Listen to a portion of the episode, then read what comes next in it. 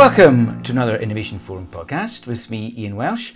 I'm joined today by Jenny Costello, who's Chief Executive of the Ethical Tea Partnership. Welcome to the podcast, Jenny. Hi, Ian. Thank you for having me.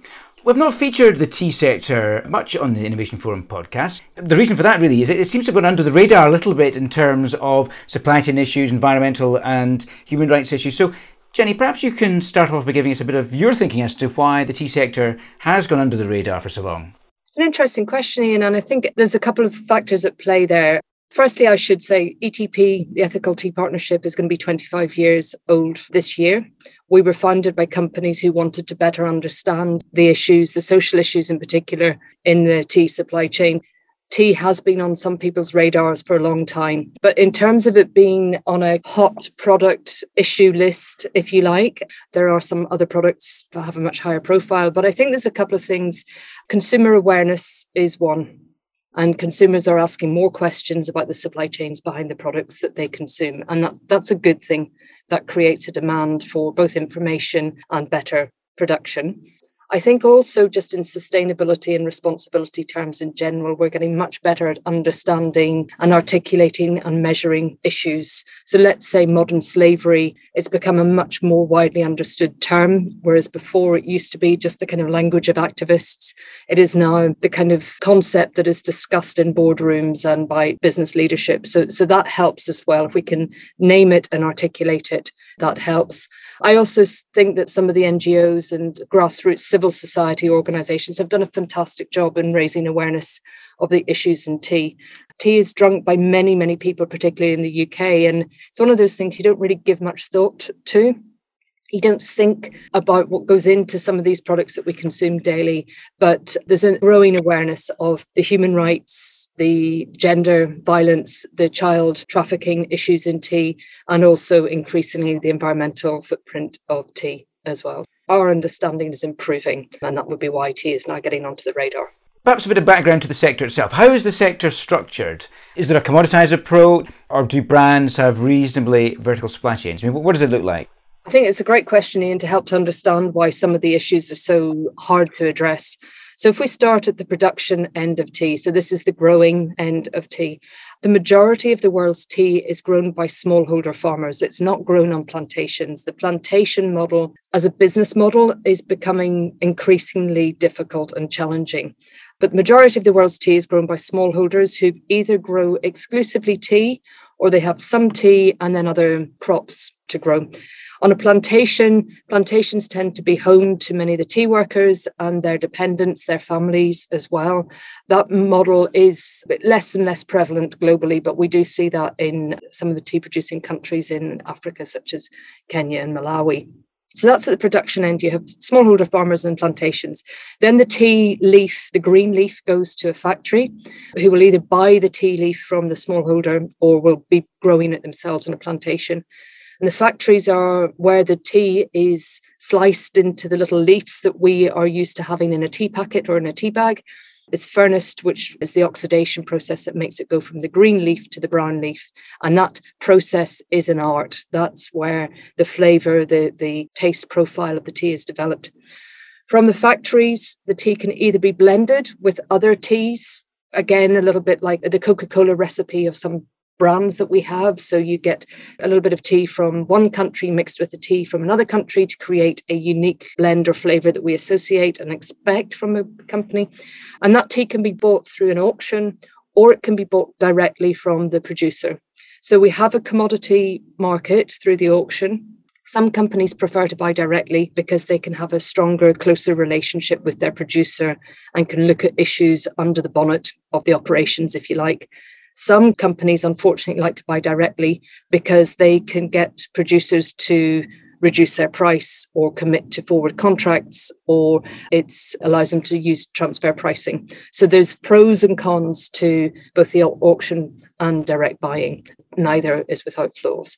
The blending of tea just my final point in this structure the blending of the tea can be done either at source. So let's say the tea's grown in kenya it can be blended in kenya or often it can be shipped to another country and blended there. So we have blending in Middle East. There's a household brand of tea in northern England. And believe it or not, tea doesn't grow in northern England, but that tea is blended in that place. And I won't say the name. That's where the tea is blended into what we buy in the supermarkets or retail outlets. So, what are then the main challenges for the sector? Let's think about environmental challenges first. Actually, the environmental agenda in tea is fairly undeveloped or immature compared to, let's say, palm oil or some other agricultural commodities where we know what they are. It's an old crop. It was developed by the British Empire. So it's been grown for a long time. And really, until relatively recently, we haven't understood how to do a carbon footprint of tea, or there's no consensus on the protocol to use. And the impact of the fertilizers that we use in tea in some places hasn't been measured. However, the other side of the environment is the, the impact of climate change. And if you talk to any tea producer in East Africa, North India, Sri Lanka, they will tell you without prompting that they are feeling the impacts of climate change. And tea is a very thirsty crop, it needs rain. When rain patterns, rainfall is disrupted, the tea farmers really feel that impact. And that's what they're seeing a lot of disrupted rainfall, soil degradation, and the untold impacts of, of climate change. What about social challenges then? Yeah, this is the more widely understood impact of the tea sector. Just if we start on incomes and wages, as in many other agriculture sectors, people who work in tea, smallholder farmers, do not earn what many of us would consider to be decent wages, or if you want to use the phrases living wage or living income. That's the price that is paid for tea prevents the growers of tea often earning a reasonable wage or a reasonable income from the crop. Other social issues, sometimes cultural issues, local cultural issues, which are manifested by a power imbalance at the tea plantation. So let me explain what that means. Let's say we're in a country like Malawi where not in tea, but in Malawi, many girls are married as children. They're married at the ages of 13, 14, 15. Child pregnancy is huge in Malawi. And gender based violence is a significant problem in Malawi. You then take that context and you put it into a tea plantation where there are power imbalances from a hierarchy on the estate and gender based violence is exacerbated, exaggerated, and accelerated in a tea plantation. We've got incomes, we've got gender based violence. We also have those two factors contributing to, unfortunately, the grim reality of child trafficking from some of the estates in particularly in North India, where abject poverty and desperation results in some of the families in tea estates selling their children. Obviously, to sell a child, you have to have someone who's willing to buy a child. And, and so the traffickers will target the vulnerable and impoverished people in tea estates. Other issues include a problem with the model, particularly in East Asia, which is tea companies have, um, from an old law, are expected to provide housing, food, healthcare, and education social benefits to the tea workers and their families. The quality of the housing, the food, the education, and the healthcare are substandard because the tea plantation model isn't profitable. So the tea companies will often compromise on the quality of social provision to their workers. How are these social issues evolving at the moment? Where's progress being made? The progress happens. I mean, these are really deep systemic problems. They're perpetuated by some business practices. There's no denying that. To change systemic problems and referencing theory of systems change, you need an orchestration of different interventions. So you could look for projects that educate women about their rights, for example. You look at incentivizing business behavior that promotes women and protects women in the workplace. And you look at legislation and an empowering and an enabling environment, so a policy environment where women are protected and recognized and given rights. So that would be a typical way to address some of the gender abuses and inequality. When it comes to trafficking of children, for example, we look to the governments to enforce the law, but we also look at the root cause of that. Nobody chooses to sell their child, they do it out of desperation. And the desperation comes from low incomes and no future outside tea. So it's about creating opportunities and improving incomes for tea workers. These are complex problems that require a number of stakeholders, including tea growers, including tea buyers, retailers, governments, and civil society to work together to address those problems. And how engaged is the sector in general in addressing these challenges? 48 members of ETP, and this sounds a little bit like a pitch, but we have 48 very engaged members. They voluntarily come to ETP and ask to contribute to the work that we're doing. We don't do any advocacy, we don't do any forcing or naming or shaming of tea companies. They come to us and support the work that we do. Now, of course, in the 48 members that we have, some will want to know how every pound that they give us is spent. Others feel that they've done their bit by giving to us and they trust us to address the issues in a holistic way. Some want to know what they can do more of differently, better. And those are the real pioneers and leaders in the sector. The part of the sector that's really engaged are the retailers because they're the ones on the headlines they're the ones who are doing their risk profiles of all the products on the shelf, and they understand that a problem in tea is a problem for them. They are the ones who are often driving the responses to some of the biggest issues in tea. How about brands? Where do they fit into the? I mean, they're obviously a bit closer to where the problems are. They can make choices around buying tea that is from certified gardens now, certification isn't a guarantee that it's a problem-free gut-free garden, but if a garden, a tea estate has been certified, it usually demonstrates a level of management engagement in the issues. The brands or the packers can make choices to buy from certified estates. They can make choices about buying directly, as I mentioned before, and they can kind of get closer to their producers to explain their expectations and their concerns. And they can fund NGOs and organizations to go in and work with the tea gardens. So it becomes a much tighter partnership. There's a commercial benefit for the producer who meets those more stringent demands.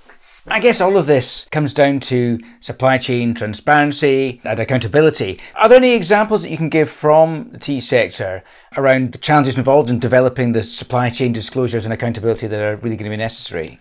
Yeah, it's a really hot topic actually in the minute in tea. You know, traditionally, historically, the tea sector has not been good at talking about where it's buying its tea from. And I don't think anybody in the tea sector would deny that. A handful of our members, of ETP members, took a step to disclose their supplier list. And to quote one of them, and they said, and then the sky didn't fall in. When we published our list, it was a big move for them and nothing dramatic happened to them. There are still some tea companies, some brands who are really uncomfortable talking about where they're buying tea from. And we're working with the sector in a very collaborative way to understand what their concerns are what is meant by transparency. For some people, they automatically assume this is about open book accounting. This is about showing every profit and loss statement and every, uh, every um, general ledger in, in your system. And that's not what we're talking about. We're talking about tell us where you're buying tea from. Tell us about the relationship you have with them, the standards that you ask your producers to meet, and what you're doing to support your producers to adhere to those standards or improve their practices. That I think would be real progress for the sector. Companies are nervous. They are nervous. There are some really supportive NGOs and there are some very vicious NGOs. And the vicious ones are the ones who are actually forcing some of our members or some of the packers to not disclose because they're scared of the backlash. So their concerns are based around if we disclose and are open, then we're going to get attacked for what's going on. Yeah. My counter to that is I would like you to disclose because that's a proactive step to say we know where we're buying our tea, we know what the operations are like. And I think it's a very positive step for those companies when framed in that way. The worst case is when an NGO campaigns and forces them to disclose about it. I would much rather see companies disclose voluntarily because it shows they're accountable for their supply chains and and that transparency and accountability they're a proxy for one another. If you can talk openly about your supply chain, it's a very convincing or a really good demonstration of how you understand your supply chain and the risks within it. Do these companies not accept that there are going to be particularly human rights challenges and risks in their supply chain? I mean, someone commented to me at uh, an Innovation Forum event last year that if you have an agricultural supply chain, you have human rights problems there, and you have to accept that and try and find them. It strikes me from your comments that, that many in the tea sector are not quite there yet. Again, they come to ETP because we address social and environmental issues in tea supply chains. So there's an implied cognizance of those issues and an awareness of those issues. For some companies, talking about those issues publicly is difficult. And I understand that we don't have to think too hard to think of the NGOs who, who would really go to town on it I want to be fair to the NGOs because I think they play a vital role in improving companies' behavior and raising awareness of issues.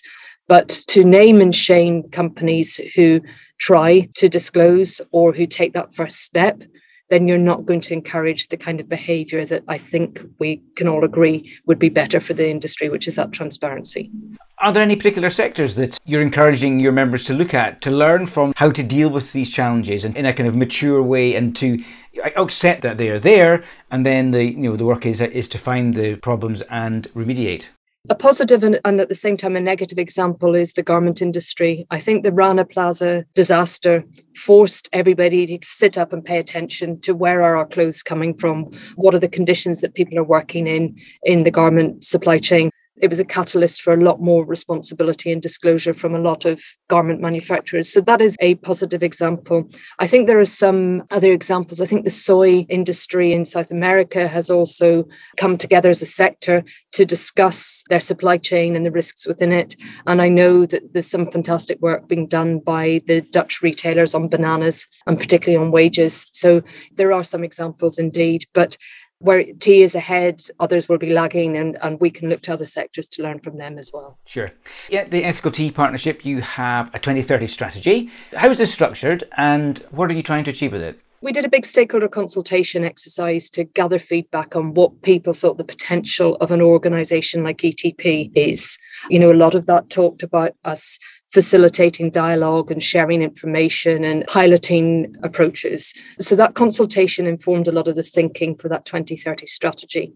But in short, there are three issues that we tackle in tea. One is the economics of tea, and that is around living wages and incomes that I've discussed already. That's the holy grail. If we can unlock the profit model, the wages, and the value distribution in tea, a lot of the other issues would either go away or would be much easier to address. So, economics is the first one. The second one is equality gender equality, equality for young people, and equality and access to opportunity. And the third and final one is environmental sustainability.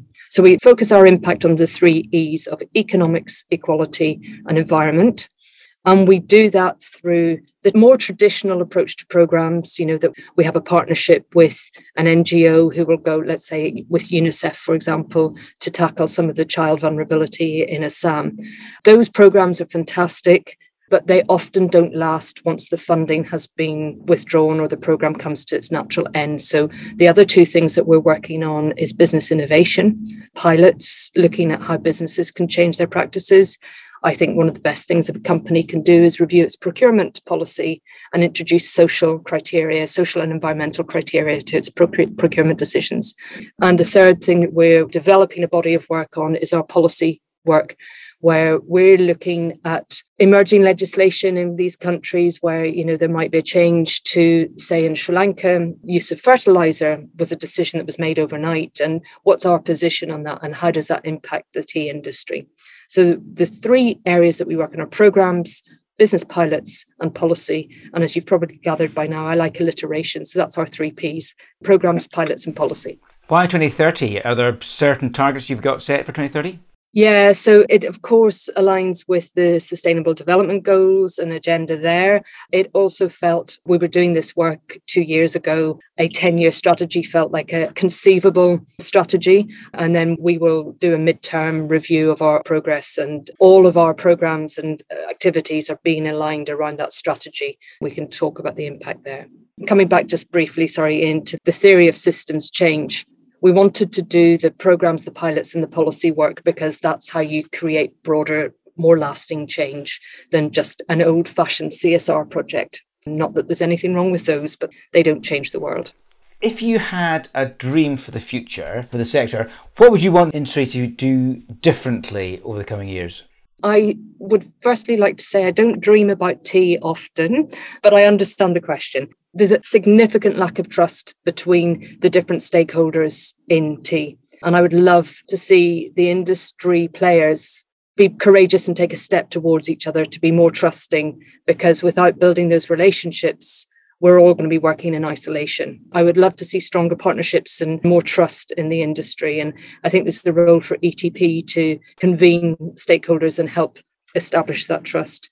The other thing that I would love to see the industry do, and I, I, genuinely believe that in a few years this won't even be a discussion, but it's what I call radical transparency, where companies will disclose their supply chains, their suppliers, their policies, and they'll hark back to the day when they used not to with can you imagine we we used to never do this?